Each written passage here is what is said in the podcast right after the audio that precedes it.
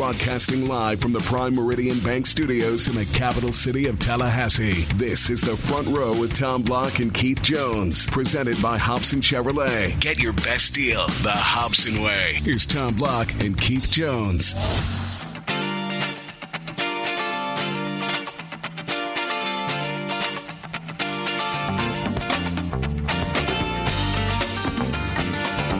Day, everybody, and welcome to the front row. Tom and Keith with you. How are you, KJ? Doing great. Doing great.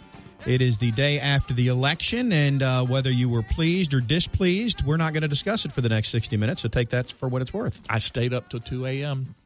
You did. I was proud of myself. That's I mean, Last time I did at- that was when I was watching- age, that's almost a life threatening decision. Last time I did that was when they were chasing OJ. So read into that whatever you will. Well, that's been, you know, it, it you probably could have handled it then. That was a couple decades ago.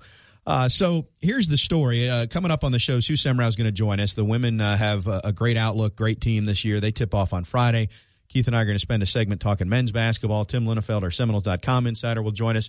We'll start where we uh, generally do during football season, which is Football. with with football. And so Saturday night, Florida State wins in Raleigh. I think I Thankfully. I think I tweeted after the game. It wasn't pretty, but it's a win, and I'll take it. Which I genuinely meant. I mean, I've been in Raleigh. First of all, if you remember the lost decade years, there were some each team punched 13 times games in that 04 06 era.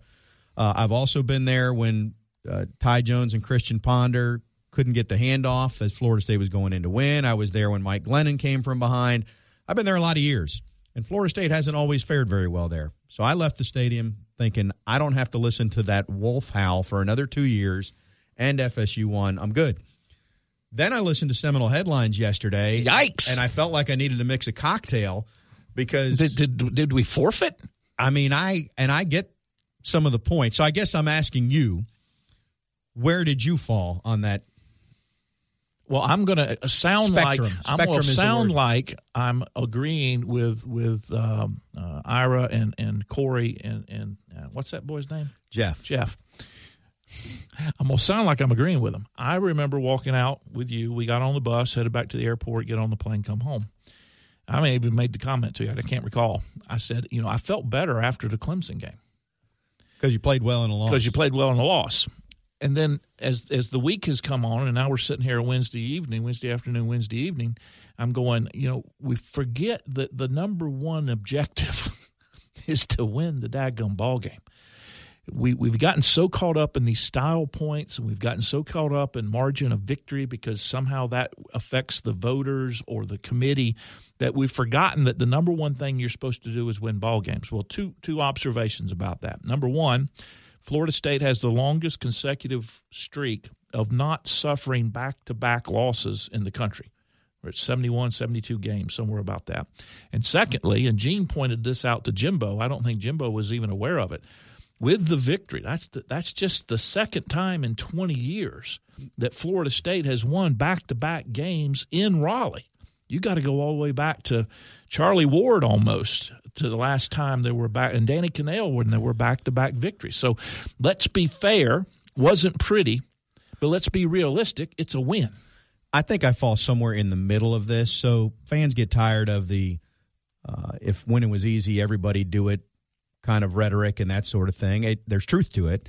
Uh, I also don't think that you can just simply take a, a recruiting class uh, and look at what it was on paper and say that should equate to X amount of wins. I, The I worst think, thing that's ever happened to college I, football. I think in this metric era, and there's a lot of good metrics out there, but people tend to pick and choose the one metric they want to focus on.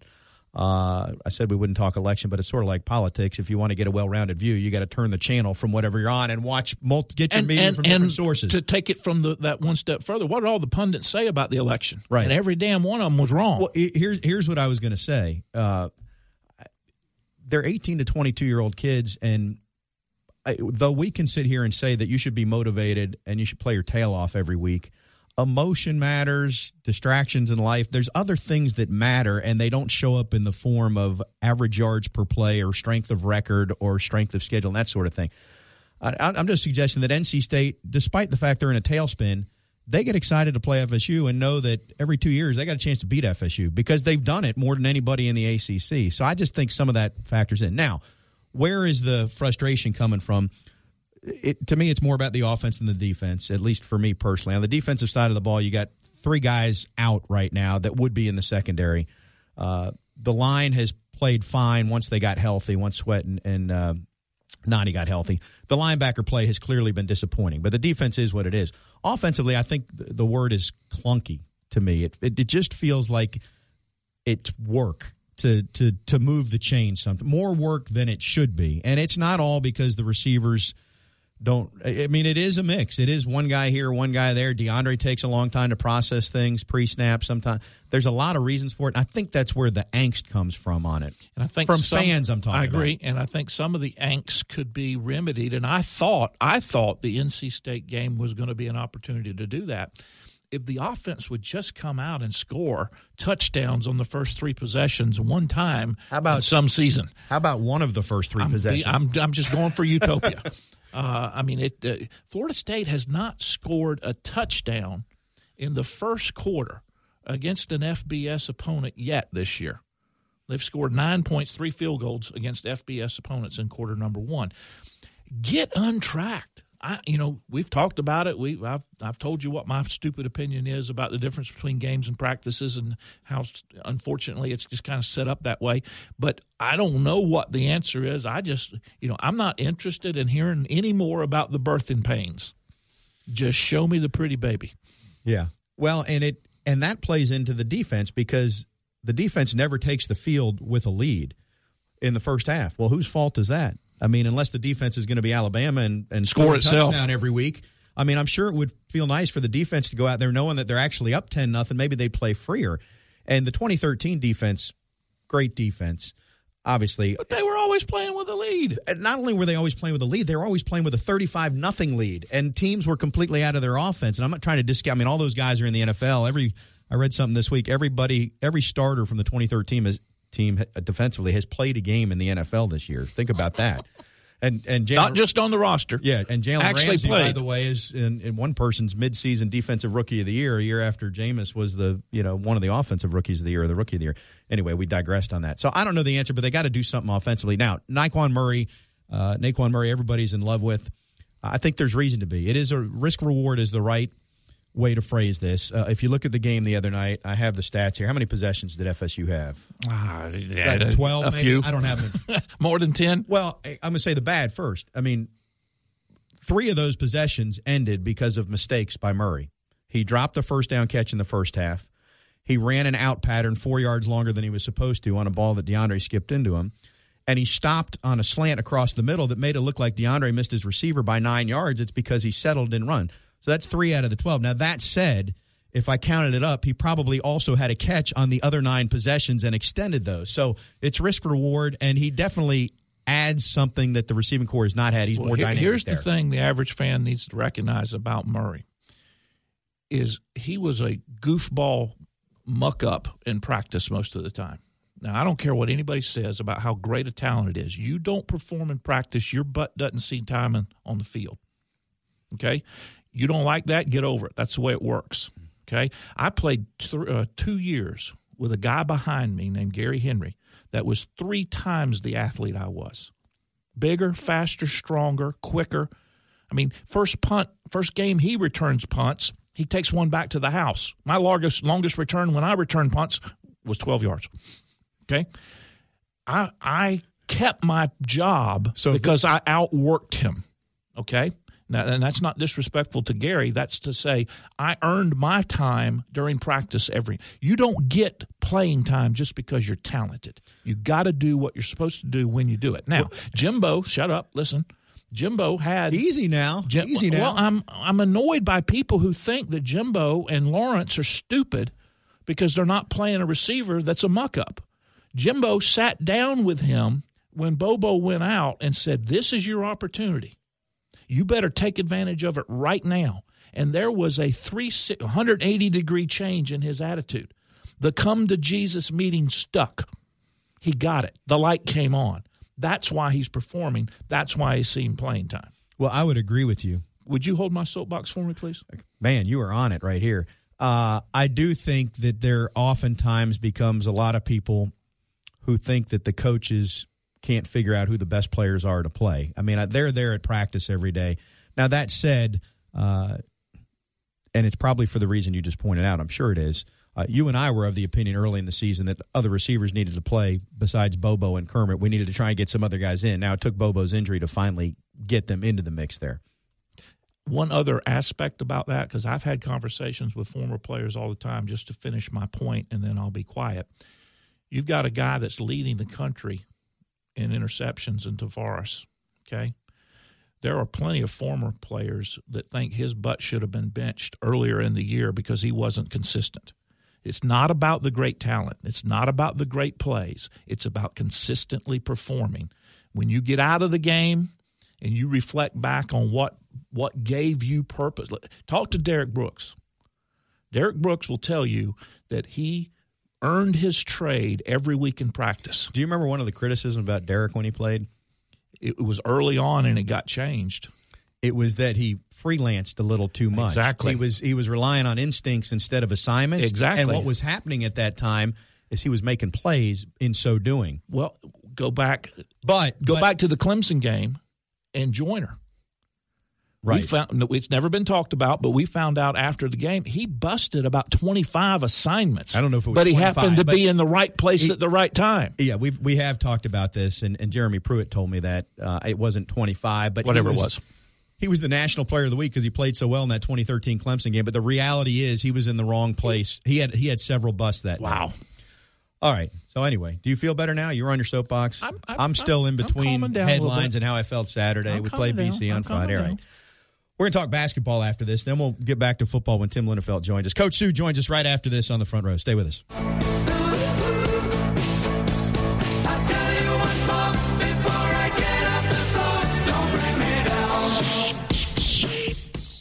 You're listening to The Front Row with Tom Block and Keith Jones. Got a question? Email them at the front row at 979ESPNradio.com. Here's Tom and Keith.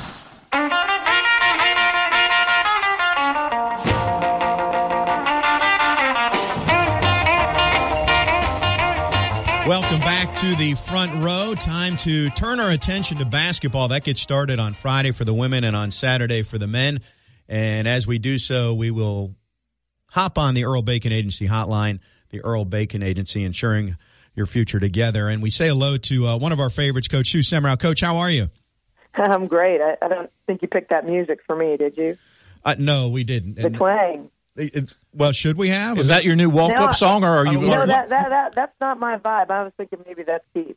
What what music? yeah, it is. I can assure what you. What music should we have picked? I mean, there's still time for uh, producer Tom Lang to get this in order before we finish this interview. no, no, no talent. No, no talent. talent. Okay, well, we'll talk to your players and we'll get the real dirt.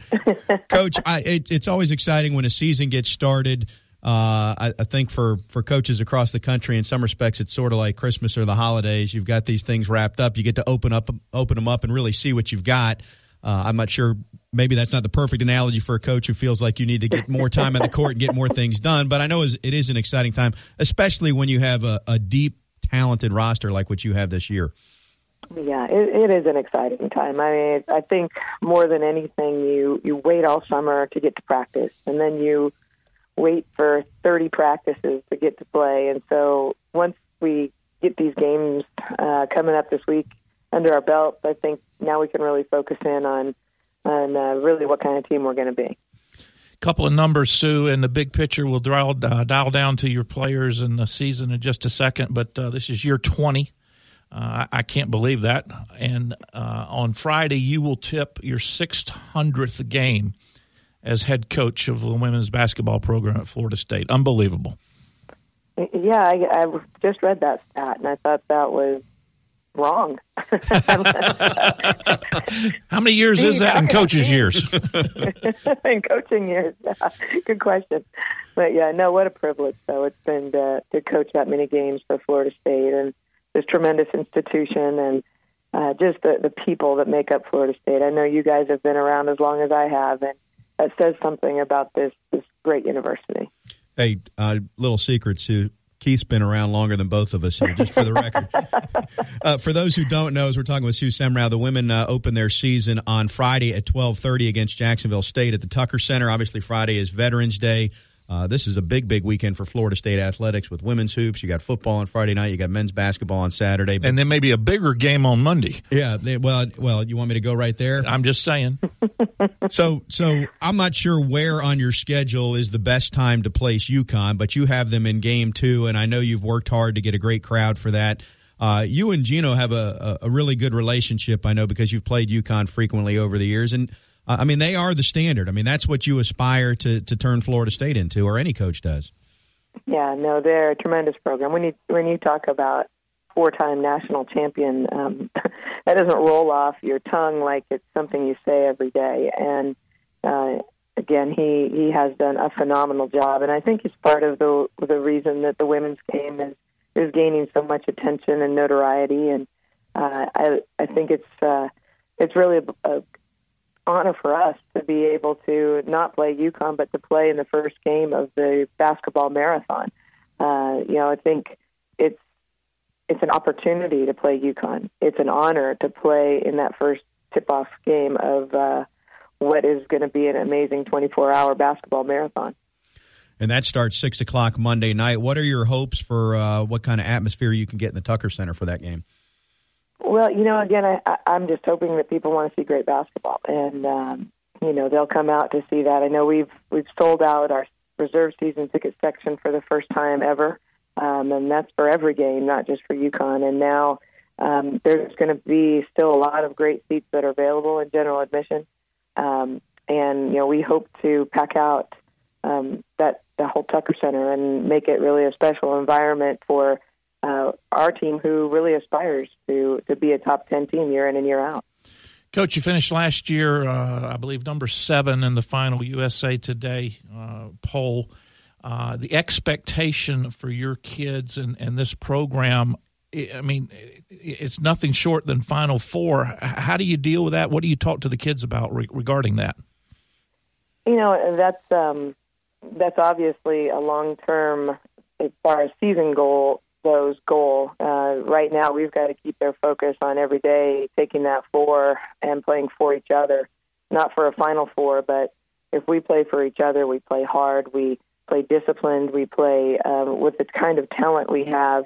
Um, but it has to be for each other, and it has to be together.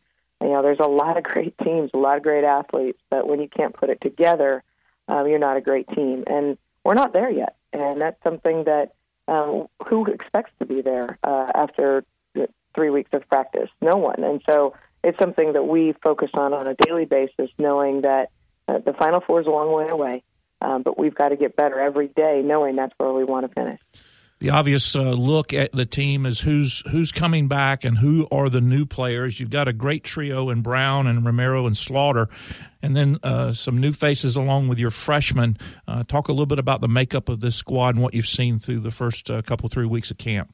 Well, those first three players, you know, Letty and Brittany and Ivey are, are really the core of what we do. But I'll tell you, Shakayla Thomas is one of the most dynamic players in the women's college game, and she's a very special player. Uh, you add to that um, Imani Wright, who is a transfer from Baylor, who uh, really stretches the defense for us. Uh, you know, can shoot the ball extremely well, and then Chatrice White, uh, you know, another transfer from the University of Illinois, gives us some size in the middle. Uh, she was a All Big Ten player, uh, McDonald's All American when she was in high school. So there is talent. Uh, and again, though, that talent does have to to work to come together to to function as a, as one. Coach, I don't know the particulars of uh, the case with Chatrice, but this is the second time in three years that you've gotten a player uh, eligible uh, from the NCAA standpoint without having to sit out a year, if I'm not mistaken. So, uh, is the NCAA suddenly uh, have they found a heart, or is it just uh, extenuating circumstances and it's worked out in FSU's favor here?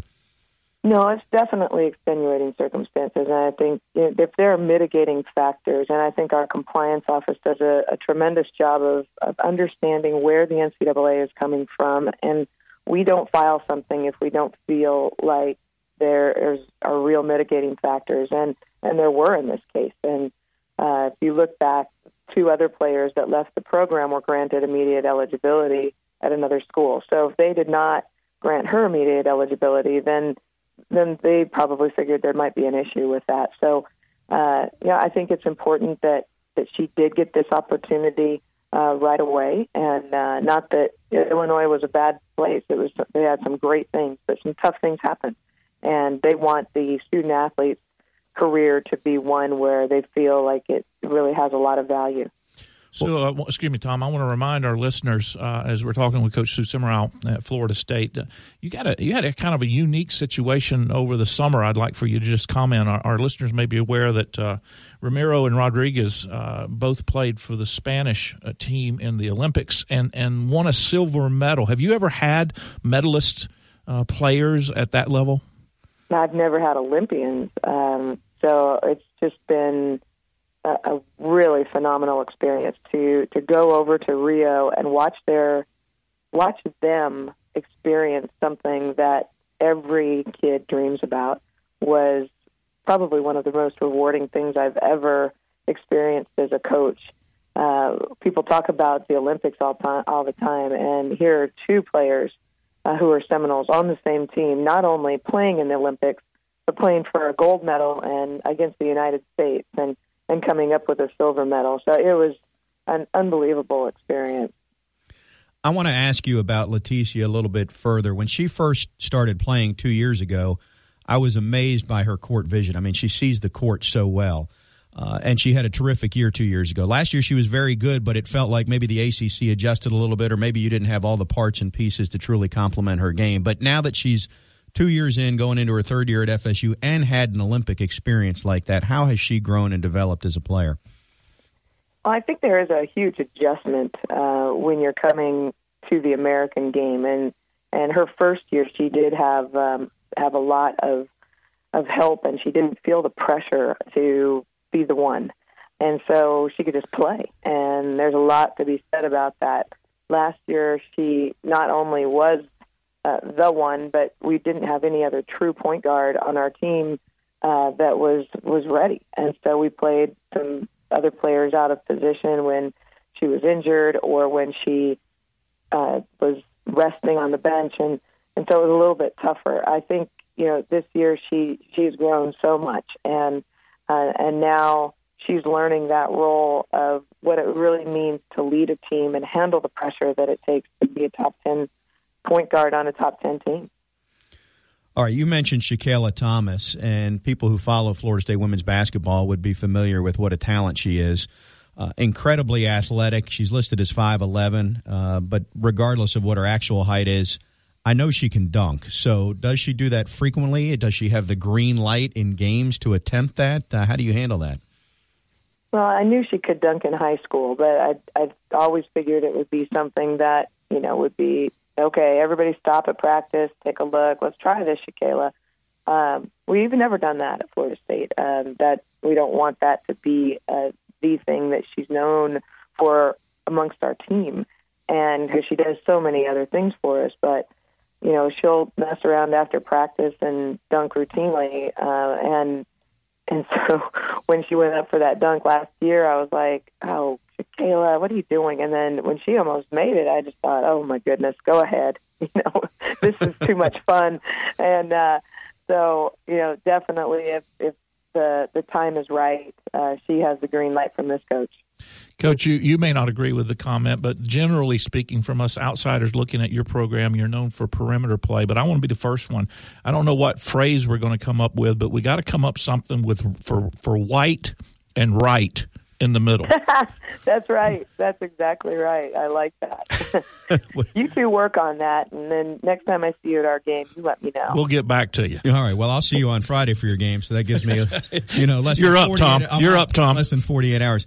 Hey, I I, I want to uh, do a service for Brittany Brown here, Coach, because uh, you've you've got a lot of uh, players on your team that are going to score more points than her and, and get more headlines but she's been a starter for three years, if memory serves, and she's one of those gritty, uh, uh, defensive, uh, glue type players that, that just has incredible hustle. And I'll, I'll let you take it from there. Yeah, no question. And I don't think we could be a great team without Brittany Brown on the floor. She's uh, she gives and gives and gives, and here you can tell she's a coach's kid uh, because from day one, she's been uh, diving on the floor after the loose ball. I'm sure that her mother and father, who were both coaches, you know, didn't let her just sit there and watch a ball rolling. I'm just like, get on it, get on the floor, Britt. Uh, so I, I, it just is. It's incredible. She, um, yeah, she does so many things well for us. She passes the ball tremendously. She, um, she's really uh, been a great defender for us in many, many ways. She's a great rebounder, and she scores the ball and, and makes better decisions on the offensive end this year. And uh, yeah, she she's definitely the heart and soul of our team. Coach, a lot has been made, rightfully so, about Florida State acquiring the, the Tucker Center and the investment that's been made in the upgrades. I know the locker rooms are not completed yet. I think they're scheduled maybe for December. But just just how big was that simple? Not not an easy move and not a small move, but a simple move. How big was that for your program as well as the men's program? You, you know, I can't even. Uh, I can't even fathom what it felt like before anymore. Uh, you know, you lose those 19 years of memories um, pretty quickly when uh, because they were memories of times that you walked into the arena and you were shaking your head because you were not up to par with the other teams that were striving to be top 10 teams. Uh, I remember wrestling with myself to go to the men's game because if I sat down, I might snag my pants on the seat, you know, and and uh, it was just a uh, a gift, a real gift with um, you know both TK Wetherell and President Thrasher, and what they were able to do to create an environment now that's an exciting vi- environment for fans uh, I, and for our teams as well. And I'm really excited to to kick uh, kick it off again uh, with veterans on Friday. I think you know in a special way to honor those veterans. Um, we can kick off our season in a in a beautiful arena. I, I, made the analogy to someone the other day. You know, when Jimbo came in, uh, first thing he said is, "We've got to have that indoor practice facility." You know, we mm. we can't compete without it. And now uh, I go back to maybe something uh, our listeners and the general fan wouldn't be aware of, but with you and the men's program sharing the the BTC scheduling and and who gets what and who has priority and I know you you work very hard to get along but it's kind of like a brother and sister you probably fought with each other a little bit too about you know who who gets what when some of that pressure is relieved and you've got a little more freedom in in the behind the scenes things that we don't see aside from the games in the Tucker Center. Well, and I will say that Leonard has always been tremendous to work with and so we really were able to work together to try to get this done. It wasn't neither one of us came in and said, "Hey, this is what we need," and it happened immediately, like Jimbo did. But hey, we are so excited that it is happening. Uh, you know that now the players will have a locker room that is, you know, I, I mean, it was it was tough. I mean, it was it just was not a basketball locker room. We shared a bathroom with the men. Um, just some things that that weren't up to par, and so now we're excited about where we're going and just so thankful again for the administration at Florida State that has, has made this choice. Coach, we'll get you out of here on this. What is the number one thing that you want to see from your team this year? I think, again, I talked about it earlier, but the passion to play for each other. You know, I think a lot of times you're on the same team and you can say, I played on that team, but a lot of teams don't say, I played with this person and we played for each other. And you talk about veterans, you talk about them going to war together. That's what I want to see from this team is that, that they will put it on the line for each other. And if we can do that, then we could be pretty special. It's Going to be a, a, a terrific season. We wish you the best of luck. I'll see you on Friday. Thanks for your time as always, Coach. Good luck to you. Thanks, you too. That is uh, Coach Sue Semrau. I can't believe it's year 20, as you pointed out, KJ. I, I remember when she came, and, and she was this little petite uh, young young lady. I was going to say girl. That's disrespectful, but young lady, very very youthful looking, very youthful in age. And I guess I guess you just didn't process what it would be like if she was still around in 20 years, and certainly from where the program was when she took it over. I mean, they've they've had 10 years of 20 win seasons. Uh, yeah, back she's to, done a, back she's to done back, a terrific uh, job. Sweet 16s. Uh, I mean, it's just phenomenal. And UConn coming in, I know she doesn't want to talk about Monday. She wants to win, get the win on Friday, but Monday might be the most special time for the women's program ever in the Tucker Center. Yeah, and that's why we wanted to have her on to mention that. Uh, we'll, we'll turn our attention to uh, the men's season opener and season in our next segment. But uh, just a, a reminder: twelve thirty, Jacksonville State Friday. The UConn game is six o'clock Monday night. Uh, great opportunity. They're going to be a very, very good team this year. We thank Sue for joining us on the Earl Bacon Agency hotline. We'll step aside, come back. As I mentioned, we'll talk about Leonard's squad. That's when the front row rolls on.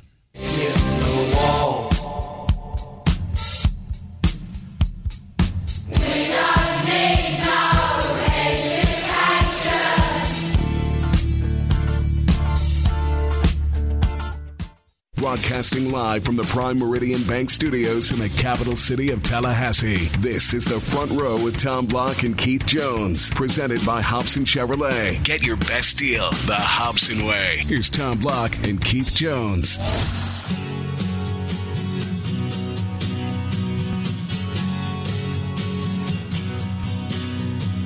Welcome back to the front row. Big weekend on tap. Uh, we have touched on football and women's basketball. Thanks again to Coach Sue.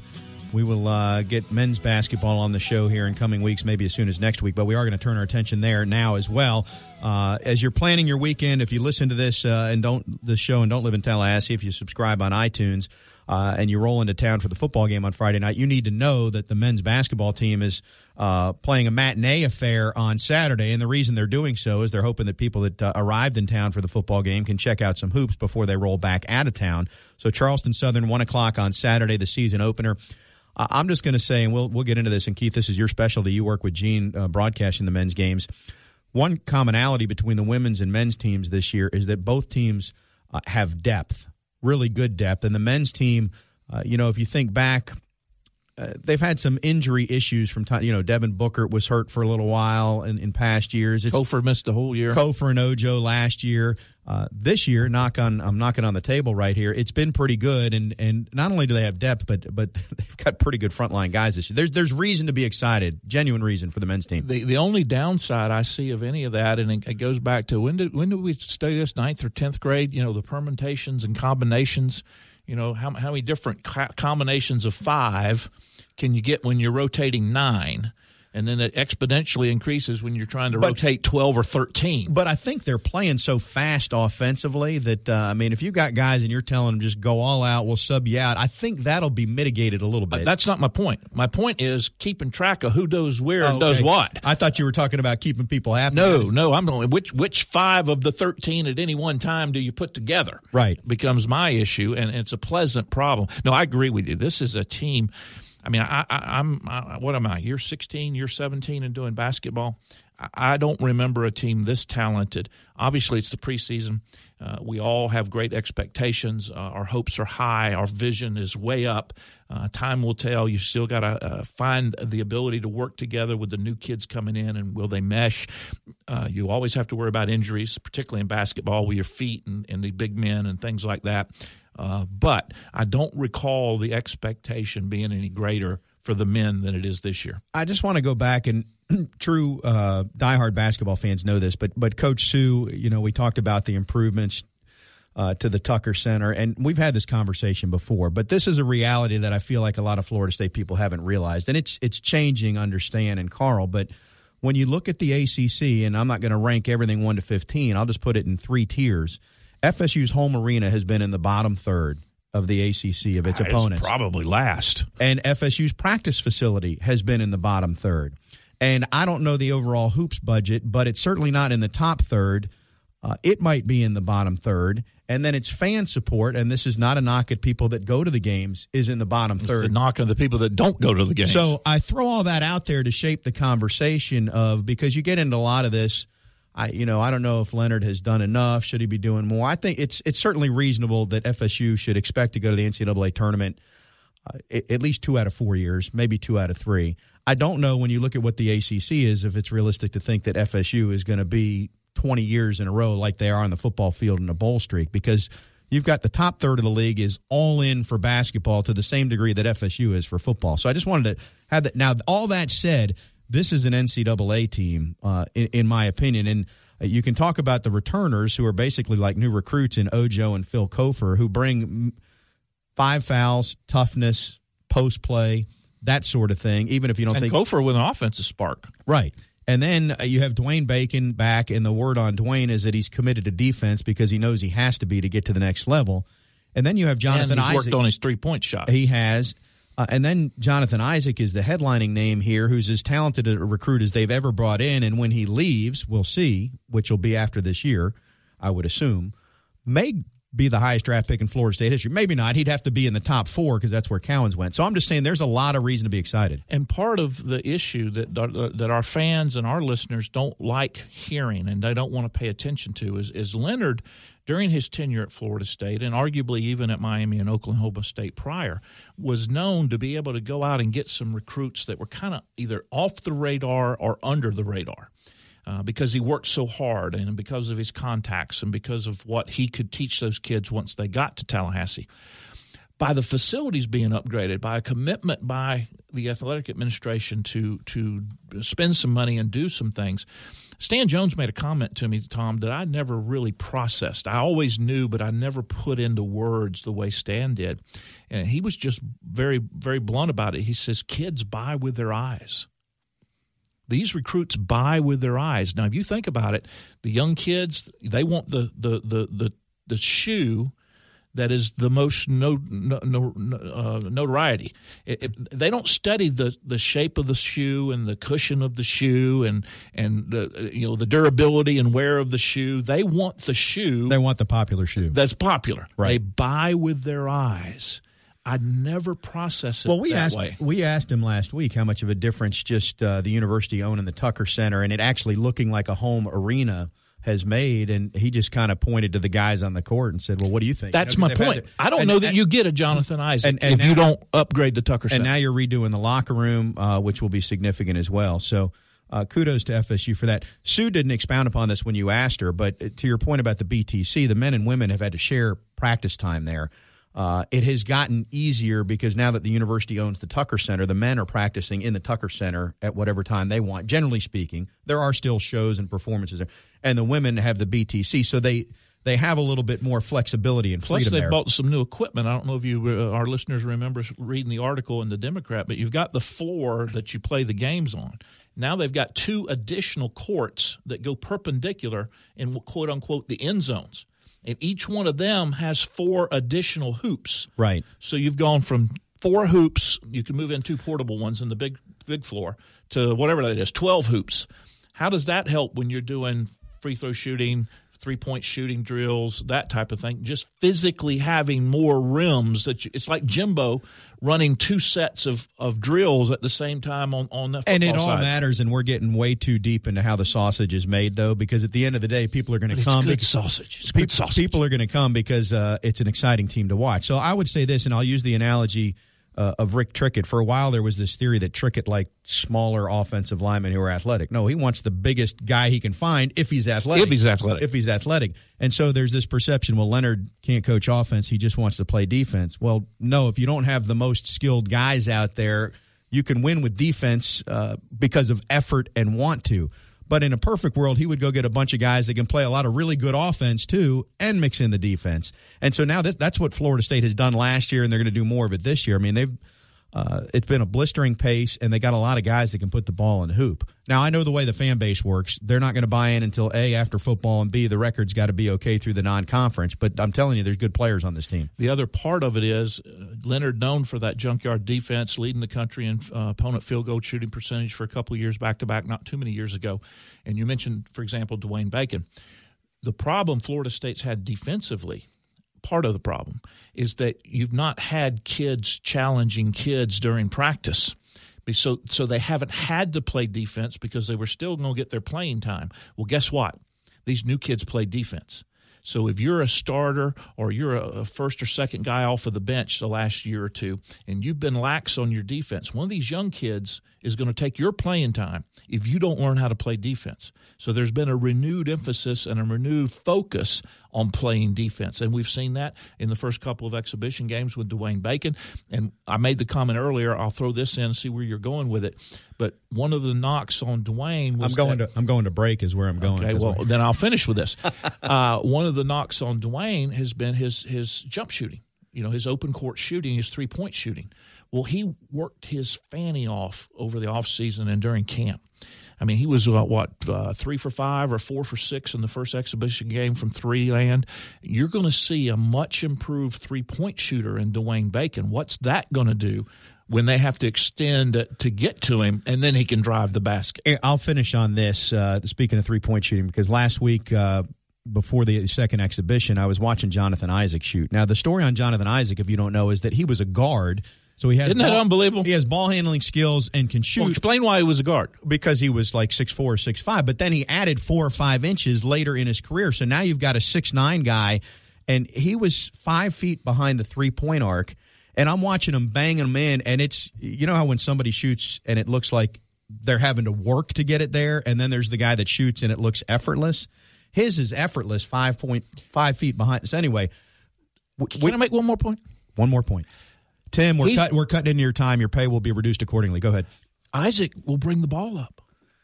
They'll go five all out on rebounds. They yeah. don't just try to get the ball to the point guard and have the point guard bring fast break. Isaac at 6'10, 6'9, 6'10, 6'11, whatever he's going to end up, he will bring the ball up yeah, it's, transition. It's going to be a matchup nightmare uh, for teams that are trying to guard him with their 6'9 players, no question. All right. Uh, we'll get less of Tim Linafelt than usual. Maybe, maybe not. Maybe, maybe we'll get less of us in the last segment. Our, our, listeners would probably like that. They probably would. We'll we'll get to that next when our Seminoles.com insider joins us right after this on the front row.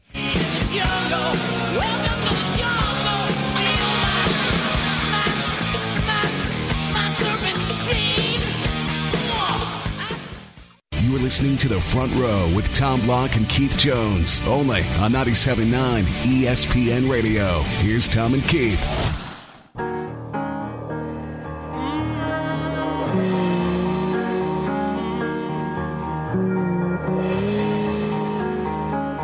Bad Company continues as the walk up song for our Seminoles.com insider, Tim Linafelt. Now, that's his walk up song. That's not what he is. Exactly. Okay. We may continue that uh, because Florida State uh, may reel off a few in a row here on the football field. Let's say hello to Tim via the Earl Bacon Agency hotline, ensuring your future together. Tim, how are you? I'm doing great, Tom. How are you? Good. So Keith and I in the first segment, uh, it disclosed that we felt okay after the NC State game. Then we listened to Seminole headlines and we felt despondent based on that conversation. So I'm just wondering where you are on that spectrum of, uh, you know, pleased, displeased, right in the middle.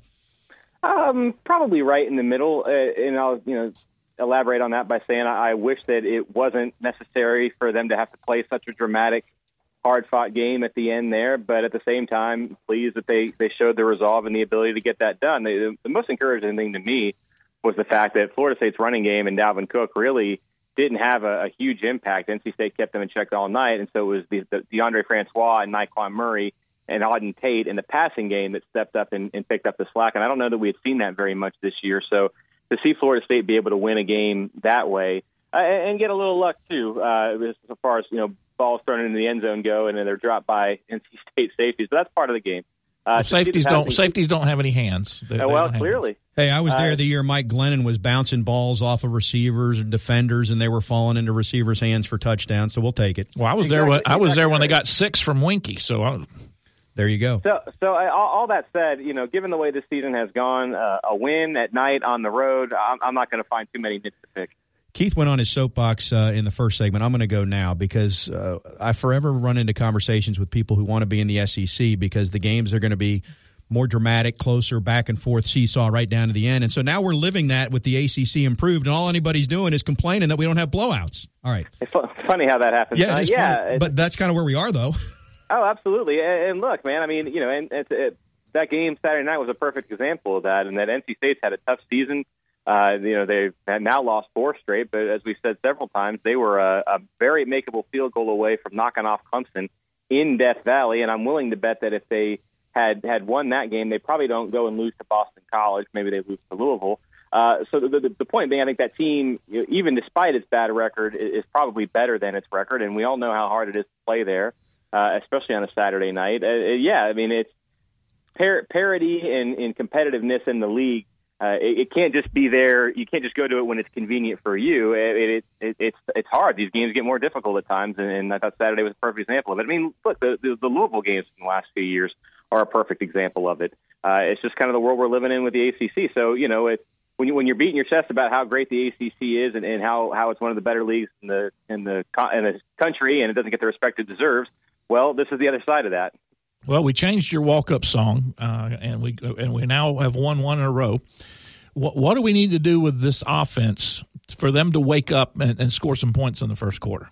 I, Keith, I don't know. I, I, wish I do. Uh, we've been talking about this, uh, haven't we? Though, season, right? Yep. Yeah, uh, we, we we I don't I don't know that uh, I don't know that there's an easy answer, and I, I don't know that the coaching staff has an easy answer either. Just based on the fact that you know it's been an issue for beyond this season. Really, I, I do know that if if the offense isn't sharp uh, and and isn't you know ready to go on Friday, you know, Boston College's defense for for as much as their offense struggles, their defense is pretty solid, and their their defensive front is really good, and they have a really nice defensive end who can cause some problems. So. Uh, they better be ready to go. Now, the, the, the one thing I'll say is I thought from a pass protection standpoint, uh, the, the line the other night had a pretty nice game. They only allowed one sack and I think two officially recorded hurries. Uh, so that's something to build on. But it's going to be another uh, another test against Boston College because you know you're you're playing a team that has a really good defensive line and not a lot to lose given the way their season has gone. So I do think you know Florida State should win the game, but they better take it seriously and they better be ready. Otherwise, you know, it could get a little uncomfortable. Well, speaking of the BC defense, they give up about 106 yards a game on the ground, about 320 overall in the ball game. And I heard a stat. It relates to last year, but it speaks to the Boston College um, program. They were the first team in history to go winless in the conference and lead the conference in defense. That was last year. This year's defense giving up a little, few more yardage, a little more points, but they're known for that. This is a stout defensive group. Yeah, if, if you could, you know, write the story of, of the current era of Boston College football in one sentence, that would probably be it. Winless in the conference, leads the conference in defense. So, uh, yeah, I, you know, to me that, that kind of looks like the same. Uh, you know, I'm sure some of the details are a little bit different, but I think it's going to be on Florida State to overcome that. We saw they played Boston College in a Friday night game a year ago, and, and you remember that game finished 14 nothing and, turned on a defensive touchdown from Florida State. It wouldn't surprise me at all if if the game Friday night were this Friday were something similar, where uh, a defensive score or a turnover ended up being the key moment, and that it, if it was a little bit lower scoring.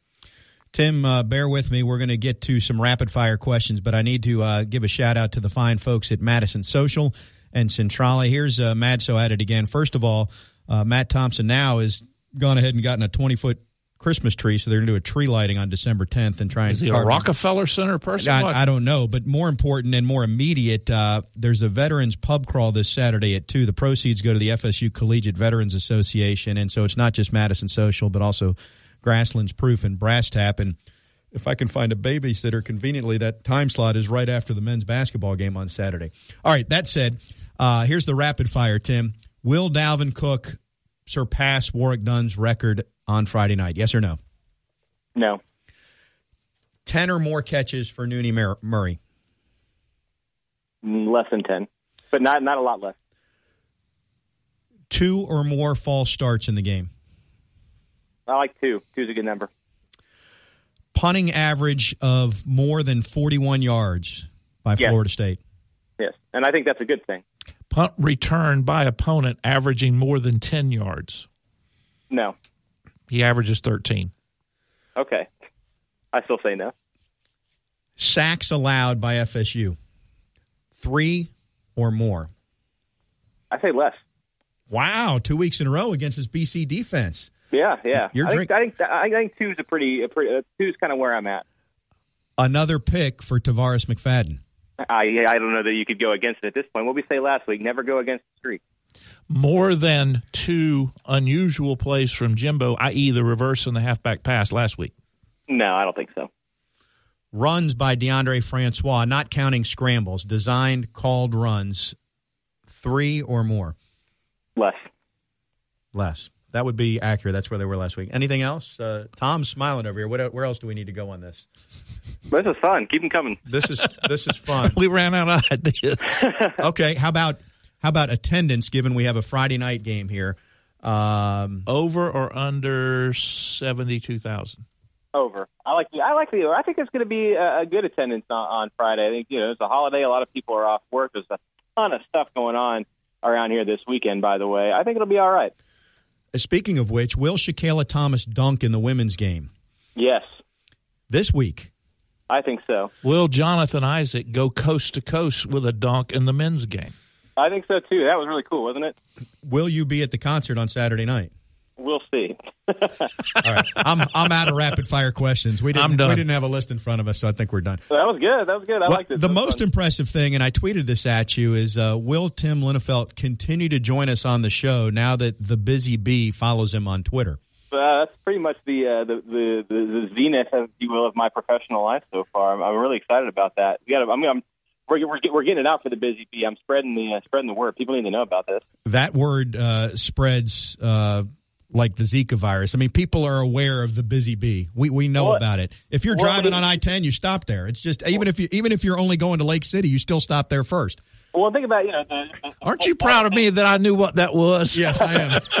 think about you know Florida State fans and, and media, especially. How many times you go down I ten to seventy five? I mean, it's, it's you know it's, it's, it's like a, a ritual. You have to, it's like a highlight, and I actually look forward to that stretch of I-10 now. It's crazy. and it's it's and it's a perfect it's a perfect distance from from Tallahassee. It's a perfect distance from you know Gainesville or Orlando, whatever. Really, I can't say enough good things. Can about you it. And they don't imagine? Can you this. imagine the meeting with the owner of that establishment? And we'll assume he was talking to a marketing person or a marketing consultant who said, "Here's what we're going to do." Hey. You could have just started with clean restrooms at a gas station, and we'd have been good. We got to we got to wrap this segment up, Tim. But do contact your friends at the Busy Bee. Let them know we spoke highly of them, and tell them that there are sponsorship packages available if they're interested. Well, keep it in mind. Thanks, guys. All right, he's our Seminoles.com insider, Tim Linafelt. Uh, we, we'll uh, we'll Boy, we've digressed. we have. We'll come back and wrap up the show right after this.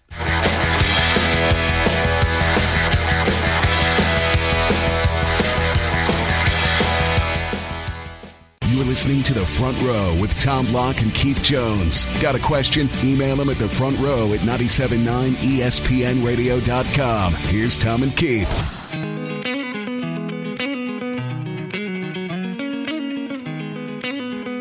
Just a couple minutes to finish up. I'll just say that it is a garnet and gold weekend. I know this is untraditional, atypical. Pick your word that Florida State's playing a Friday night home game. We're not going to discuss all the nuances of that, except to say that it worked out because it's Veterans Day and FSU can do it.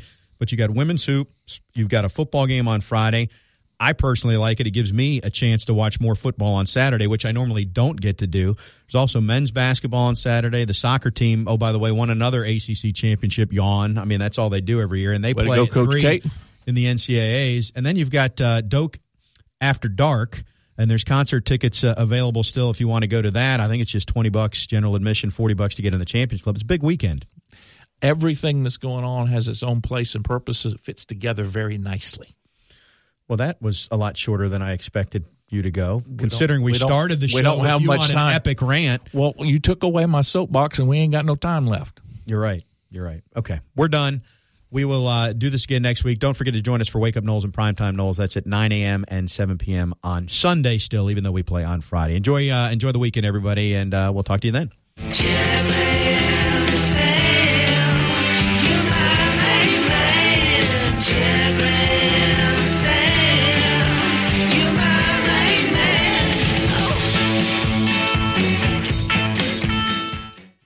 Broadcasting live from the Dale Earnhardt Jr. Buick GMC Cadillac Studios. This is 97.9 ESPN Radio, WTSM, Woodville, Thomasville, Tallahassee.